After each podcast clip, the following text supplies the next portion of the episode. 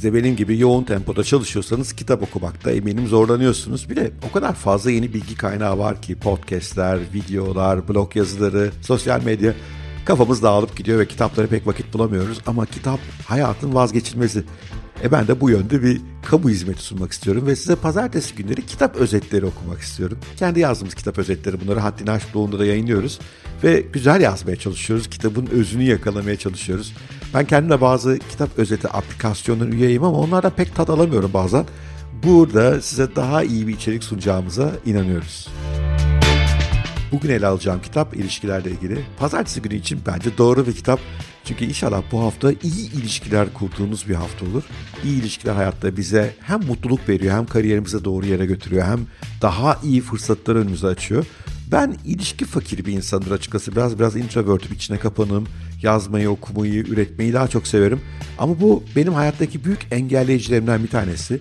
Çünkü benimle aşağı yukarı aynı kapasitede olan insanlardan ilişkileri yönetmeyi bilenlerin çok daha iyi yerlerde olduğunu görüyorum. Bu yüzden kendi eksimde farkında olarak bu kitabı sizler için özetlemek istedim bugün. Hazırsanız başlıyoruz. Dale Carnegie'nin dost kazanma ve insanları etkileme sanatı bence insan ilişkileri konusunda yazılmış en iyi kitaplardan bir tanesi.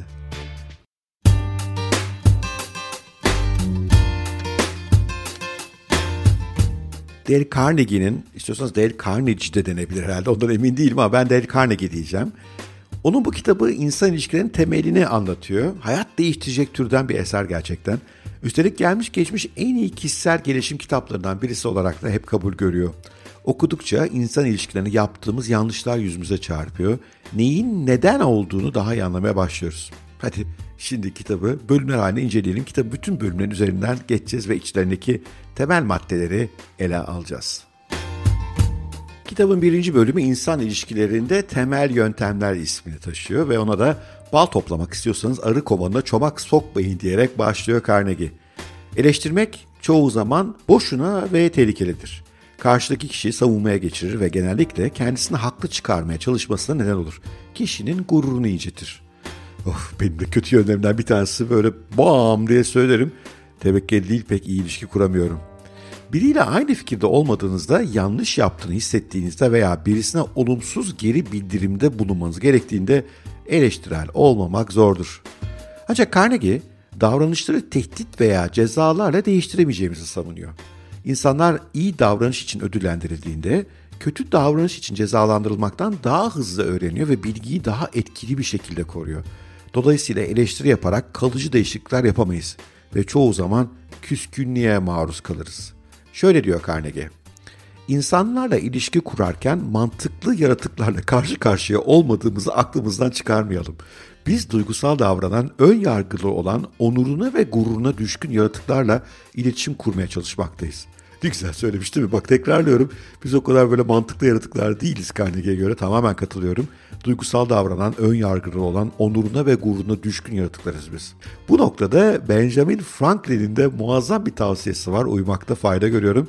Hiç kimse hakkında kötü konuşmayacağım ve herkes hakkında bildiğim tüm iyi şeyleri söyleyeceğim. İşte harika bir ilke. Benim de zayıf olduğum yön. Belki bugünden sonra biraz daha iyi olurum. Kitabın birinci bölümünün ikinci kısmının ismi İnsanlarla İlişkinin Sırrı. Burada Carnegie, Doktor Dewey'nin bir araştırma sonucuna dayanarak diyor ki, insan doğasındaki en önemli dürtü önemli olma tutkusudur. Hatta bugün burada olmamızın nedeni zamanında atalarımızın önemli olmak için ateşli bir tutkuya sahip olmasıdır. Dolayısıyla insanlarla ilişkinin büyük sırrı hepimizin takdir edilme isteği olduğunu anlamak ve bunu asla unutmamak herkese kendisini önemli hissettirmektir. Carnegie birinin kendisini önemli hissetmesi sağlamanın en iyi yolunun da onun hakkında merak duymak olduğunu söylüyor. Karşıdaki kişiye onunla içtenlikle ilgilendiğimizi anlamasını sağlayacak sorular sormalı ve dürüst içten övgülerimizi esirgememeliyiz. Bunu yapıyorum ben. Ben çok soru sorarım. Karşımdakini tanımaya çalışırım. Övgü aktarıyor muyum? O biraz tartışmalı. Ama iyi bir yöntem çünkü aslında siz de eminim böyle hissetmişsinizdir. Bir sohbet sırasında karşınızdaki sürekli kendisinden bahsediyorsa, sizinle ilgili bir şey öğrenmeye çalışmıyorsa sohbetten düşüyorsunuz bir süre sonra. O yüzden Carnegie'nin bu yönteme de tamamen katılıyorum. Carnegie kitabın ikinci bölümüne insanların sizden hoşlanmasını sağlamanın 6 yolu ismini vermiş. Tahmin edeceğiniz gibi 6 kısım var bu bölümde. İlki başkalarıyla içtenlikle ilgilenin. Sadece insanları etkilemeye ve onların sizinle ilgilenmesini sağlamaya çalışırsanız gerçek ve içten arkadaşlarınızın olması pek mümkün değil. Gerçek dostluklar bu yolda edinilmez. Psikolog Alfred Adler Yaşam Size Ne ifade etmeli kitabında şöyle bir ifadeye yer veriyor. Diyor ki yaşamda en çok zorluk çeken kişi dostlarıyla ilgilenmeyen kişidir ve bu kişi başkalarına zarar verir. Süper bir sözmüş. Arkadaş edinmek istiyorsanız başkaları için bir şeyler yapmaya ve enerji ayırmaya, fedakarlıklar bulunmaya hazır olun. İnsan ilişkilerinin diğer her ilkesinde olduğu gibi ilgi gösterirse samimi olmalı, sahte olmamalı bu arada. Bayıldım bayıldım. Başkana ilgi gösterin, samimi olun, onlara yardımcı olun. O zaman daha kuvvetli dostluklar, arkadaşlıklar kurabilirsiniz. Carnegie'nin kitabının ikinci bölümünün ikinci kısmının ismi süper. Gülümseyin. Ne kadar basit, ne kadar net değil mi? Şöyle diyor Carnegie. Eylemler kelimelerden daha fazla şey ifade eder. Bazen bir gülümseyiş, seni seviyorum, beni mutlu ettin, seni gördüğüme çok sevindim anlamlarına gelebilir. Köpekler işte bu yüzden çok seviliyorlar. Ben de zaman zaman Instagram'da muazzam videolara denk geliyorum. Bizi görünce o kadar seviniyorlar ki heyecandan üstümüze atlıyorlar. Doğal olarak biz de onları görünce mutlu oluyoruz. Michigan Üniversitesi psikolog olan James V. McConnell şöyle diyor. Gülümse insanlar daha iyi öğretmeye, yaşamaya, başarılı olmaya ve daha mutlu çocuklar yetiştirmeye yatkındır. Bir gülümsemede azardan çok daha fazla bilgi gizlidir. Cesaret vermenin cezalandırmadan daha etkili bir öğretim aracı olması nedeni de budur. Çok net değil mi? İşe birisini alacaksanız gülümseyinle almayı tercih edin. Gülümsemek pek çok kapıyı açıyor gibi gözüküyor. Kendiniz de etrafınıza gülümseyin, kapılar açılsın size.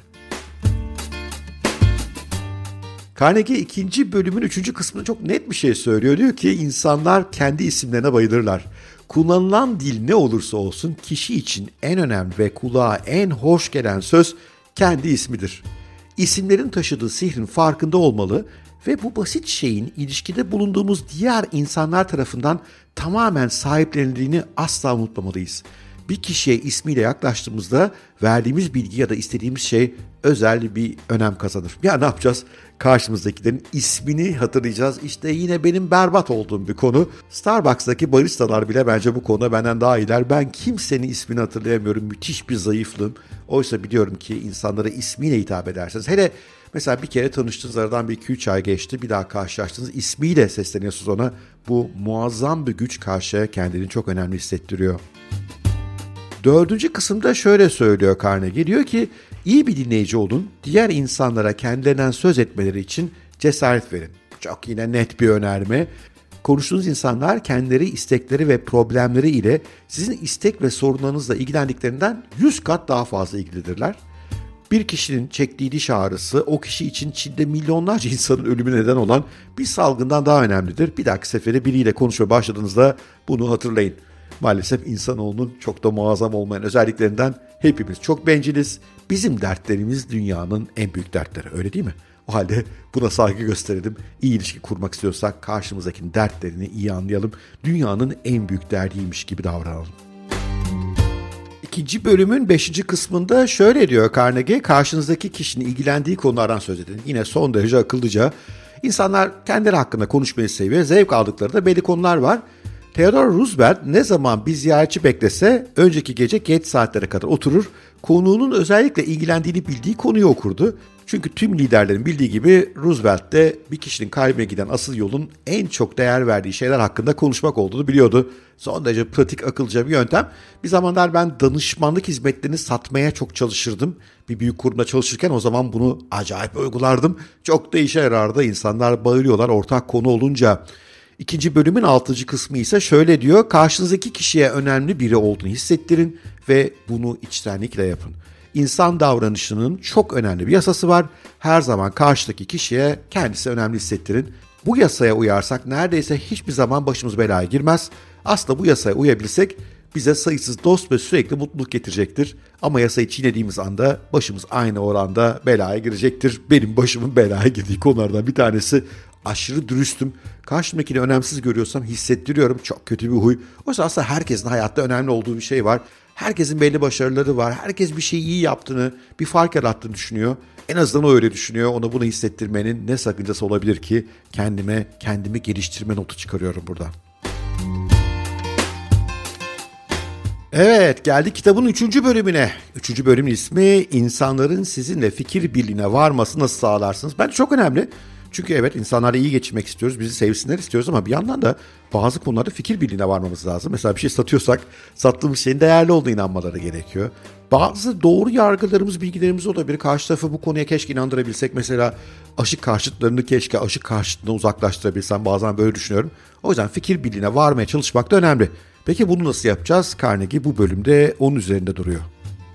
Üçüncü bölümün birinci kısmı diyor ki bir tartışmadan en iyi sonucu almanın tek yolu bu tartışmadan kaçınmaktır. Of of Carnegie ne güzel söylüyorsun. Benim de zorlandığım şeyler ben hemen tartışmaya dalarım. Neler diyor Carnegie? Tartışmaların çoğu her bir kişinin kesinlikle haklı olduğuna her zamankinden daha fazla ikna olmasıyla sona erer. Bir tartışmayı asla kazanamazsınız. Kaybedersiniz, kaybedersiniz ve kazanırsanız da kaybedersiniz. Ben Franklin'in dediği gibi eğer tartışır ve karşı çıkarsanız bazen bir zafer kazanabilirsiniz. Fakat bu içi boş bir zafer olacaktır. Çünkü bu yolla asla karşınızdakinin sempatisini kazanamazsınız. O halde tartışmaktan kaçınıyoruz. Peki o halde ne yapmak lazım? Gelin ikinci kısma bakalım. Başkalarının görüşlerine saygı duyun, asla yanılıyorsun demeyin. Oh, hep kendimle ilgili hatalar görüyorum. Bilmiyorum sizde de öyle oluyor mu? İnsanlara yanıldıklarını söylediğinizde onların aklına, yargısına, onuruna ve öz saygısına saldırmış, onu da sizinle aynı şekilde saldırmak için kışkırtmış olacaksınız. İnsanların kanılarını değiştirmelerini sağlayamazsınız. Eğer bir şey kanıtlayacaksınız bunu kimseye belli etmeyin. Öyle ustaca ve kurnazca hareket edin ki hiç kimse anlamasın. Birine bir şey öğretiyor gibi davranmayın. Bilmediğini değil, unuttuğunu varsayın demiş Alexander Pope. Lord Chesterfield ise olabiliyorsan diğer insanlardan daha akıllı ol ama sakın bunu onlara söyleme demiş. Peki, yanılıyorsun demiyoruz. Üçüncü madde, eğer hatalıysanız bunu içtenlikle kabul edin. Bunu ben yaparım bak, bu konuda kendimi iyi hissediyorum.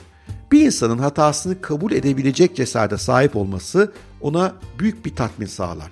Sadece suçluluk ve savunma duygusunu dağıtmakla kalmaz, aynı zamanda hata dolayısıyla ortaya çıkan problemlerin çözümüne yardımcı olur. Ben geçenlerde bu konuda video yaptım. Benim bir Bitcoin 60 bin dolara gidecek tahminim vardı. Mayıs ayında yapmıştım o tahmini. Tahmin yerle bir oldu. Haziran süper çöküşte geçti. Ben bu hatamı kabul ettim, özür diledim ve bundan sonrasında daha doğru öngörülerde bulunmak için neler yapacağımı anlattım. Acayip sempatiyle karşılandı. Karşı tarafta hatasını kabul eden ve özür dileyene en sona saygı gösteriyor. Saygı göstermeyenler olabilir mi? Olabilir. Onlarda da zaten dostluk etmekten uzak durmakta fayda var. Dördüncü madde daima dostça yaklaşın diyor. Güneş insana paltosunu rüzgardan daha hızlı çıkarttırır. Süper bir laf değil mi? Güneş insana paltosunu rüzgardan daha hızlı çıkarttırır. Nezaket, dostça yaklaşım ve insanın değerini bilmek kişilerin düşüncelerini daha kolaylıkla değiştirmelerini sağlar. Öfke ile fırtına gibi esmeye hiç gerek kalmaz. Abraham Lincoln demiş ki bir damla bal bir galon zehirden daha çok sinek avlar. Vay be bir damla bal bir galon zehirden daha fazla sinek avlıyor. Muazzammış. Üçüncü bölümün beşinci kısmı. Karşınızdaki kişiye evet, evet dedirtin. İnsanlarla konuşurken söze farklı görüşte olduğunuz konuları tartışarak başlamayın. Fikir birliğinde olduğunuz noktaları vurgulayarak başlayın ve bir süre daha bunları vurgulamaya devam edin. Aynı amaç için çabaladığınızı, amaçta değil yöntemde farklı olduğunuzu belirtin. Gel de Twitter topluluğunu anlat. Twitter'da öyle kamplaşmalar var ki ne derseniz deyin o kamp gözünden bakıyor insanlar. Carnegie belki de Twitter'ı görmedi. Başlangıçta karşınızdaki kişinin evet evet demesini sağlayın. Hayır yanıtı almaktan olabildiğince kaçının. Buradaki teori eğer karşı taraf başlangıçta evet derse daha sonra söylediklerinizle de hemfikir olma ihtimali artar. Üçüncü bölümün altıncı maddesi. Bırakın karşınızdaki kişi daha çok konuşsun. Çoğu kişi kendi düşüncelerini başkalarına kabul ettirmek için çok çok fazla konuşur. Bırakın karşıdaki insanlar daha fazla konuşsun. Onlar kendi işlerini ve problemlerini sizden daha iyi bilirler. Siz sadece soru sorun. Bırakın size bir şeyler anlatsınlar. Karşınızdakinin söylediklerine katılmadığınızda asla sözünü kesmeyin. Bu tehlikeli olur. Daha anlatmak istediği pek çok şey varken bu kişi sizin söylediklerinizi dinlemeyecek ve önemsemeyecektir. Bu yüzden onu sabırla dinleyin bütün düşüncelerini anlatması için onu teşvik edin. Bu güzel bir öneri. Bazen uygulaması zor ama bazen karşımdaki susmak bilmiyor. Ama yine de bu öneriyi de dikkate almam şart. Çünkü biliyorum ki insanlar konuştukça rahatlıyorlar. Yedinci madde. Bırakın karşınızdaki kişi fikirlerin kendisinden çıktığını sansın. Süpermiş. Kendi düşüncelerinize size gümüş bir tepside sunulan fikirlerden daha çok inanırsınız. Öyleyse kendi düşüncelerinizi başkalarının zorla hazmetmesini sağlamak yanlış olmaz mı? Böyle bir şey beklemeyin.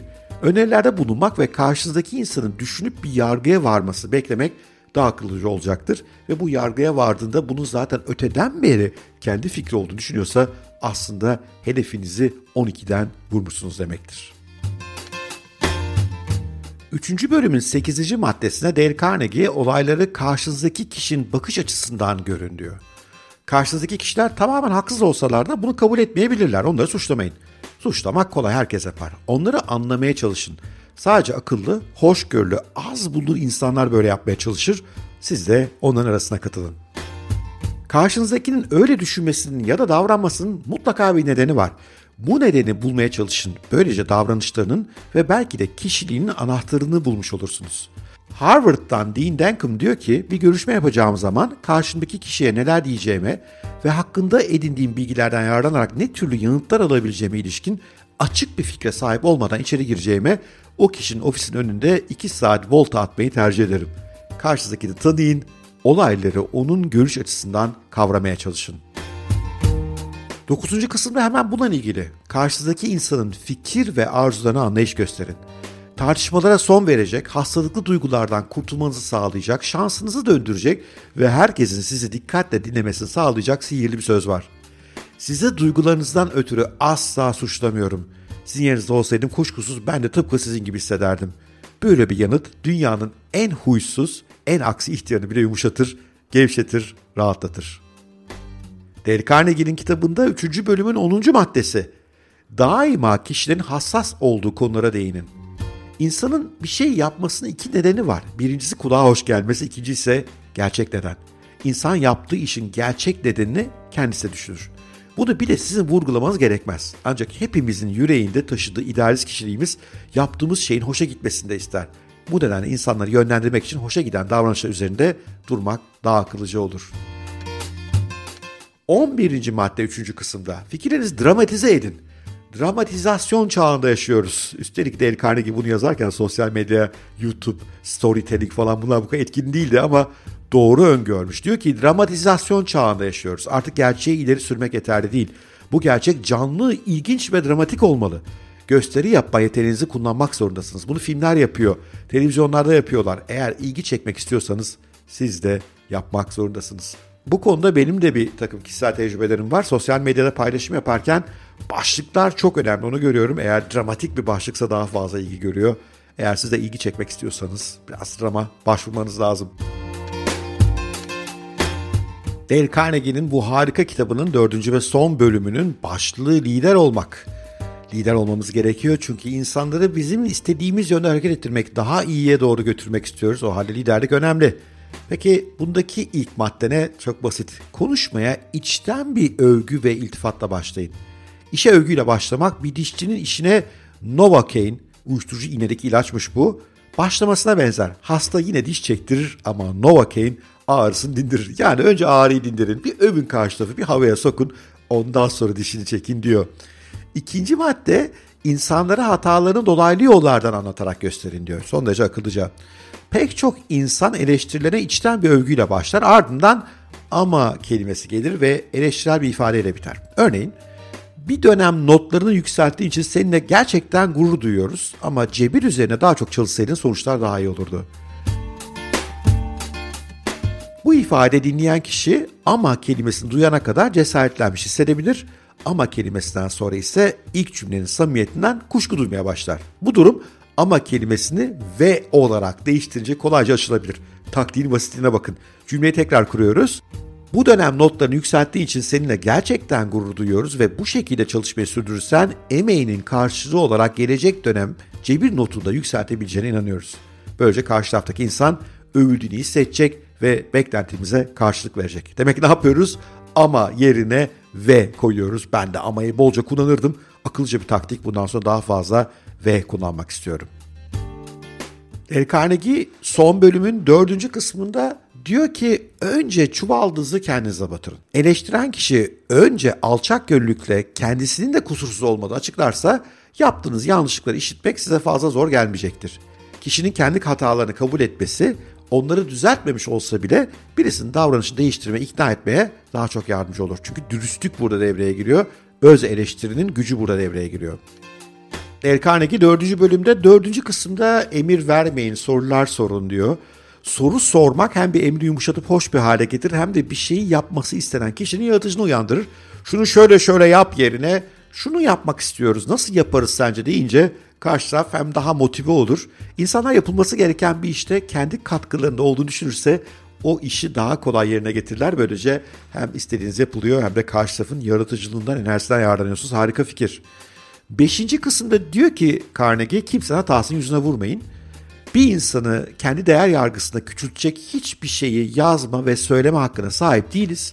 Önemli olan bizim onun hakkında ne düşündüğümüz değil, onun kendi hakkında ne düşündüğü bir insan onunu incitmek cinayettir. O kadar güzel söylemiş ki karşı tarafı hatalarını yüzüne vurmayın, egosunu incitmeyin. Zaten büyük ihtimal farkında bunları aktarmanın ve sorunu çözmenin daha iyi yolları var.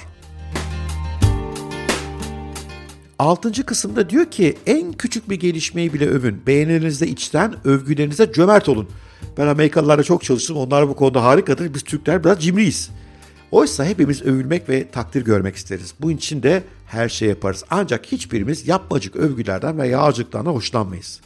O yüzden samimi olmamız şart. Eğer iletişime geçtiğimiz insanları sahip oldukları gizli cevherleri keşfetmeye yönlendirirsek onların çok daha fazla değişmelerini sağlayabiliriz. Hatta onları dönüştürebiliriz. Bakın bu konuda kendime biraz övgü çıkarabilirim.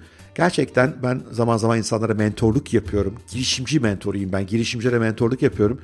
Ve orada görüyorum ki karşı tarafın güçlü bir yönünü görüp onu karşı tarafa aktardığımızda harekete geçme ihtimali artıyor. Çünkü bazı insanlar kendi güçlü yönlerinin farkında değiller.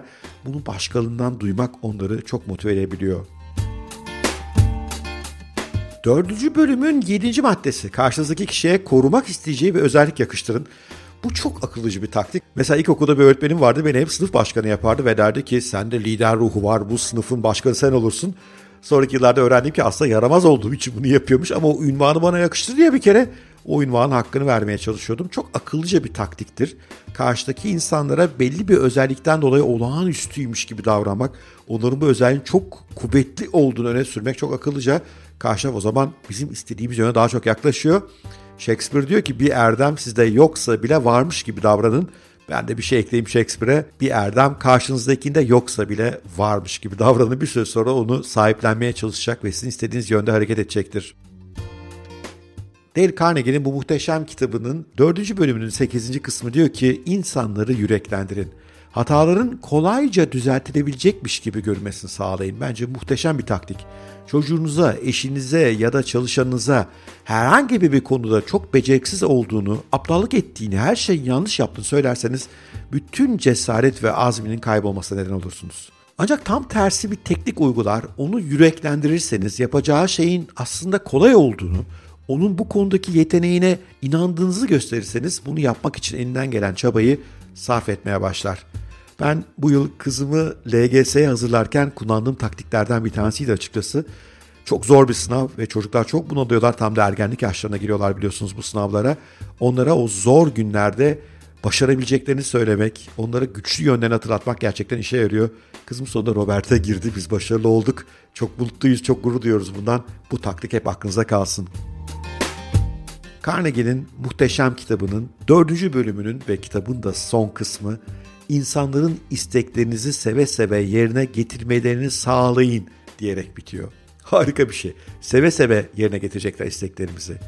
Etkin bir lider tutum veya davranışı değiştirmek istediğinde şu önerileri mutlaka aklına tutmalıdır. Bir, dürüst olun yapamayacağınız şeylerin sözünü vermeyin. İki, karşınızdaki kişinin ne yapmasını istediğiniz konusunda emin ve net olun. Üç, anlayışlı olun. Dört, karşınızdaki kişinin sizin istediğiniz şeyden ne çıkar sağlayacağını düşünün. 5. Bu çıkarları karşınızdaki kişinin kendi istekleriyle bağdaştırın. Ve 6. istediklerinizi karşınızdaki kişinin kendisinin de bundan yarar sağlayacağını düşüneceği şekilde dile getirin. Evet, bu bölümde Dale Carnegie'nin muazzam kitabını özetlemeye çalıştım. Uzunca bir bölüm oldu ama kitap da uzun ancak 20 dakikaya sığdırabildim. Umarım yararlı olmuştur. Eğer yararlı olmuşsa veya başka görüşleriniz, fikirleriniz varsa lütfen bora.özkent.co adresinden bir bana bir mail atın ya. Biraz sesiniz çıksın, geri bildirim alayım. Böyle sessizliğe konuşmak podcast'ten en sevmediğim yönü YouTube'da anında insan yorum alabiliyor. Burada almıyor.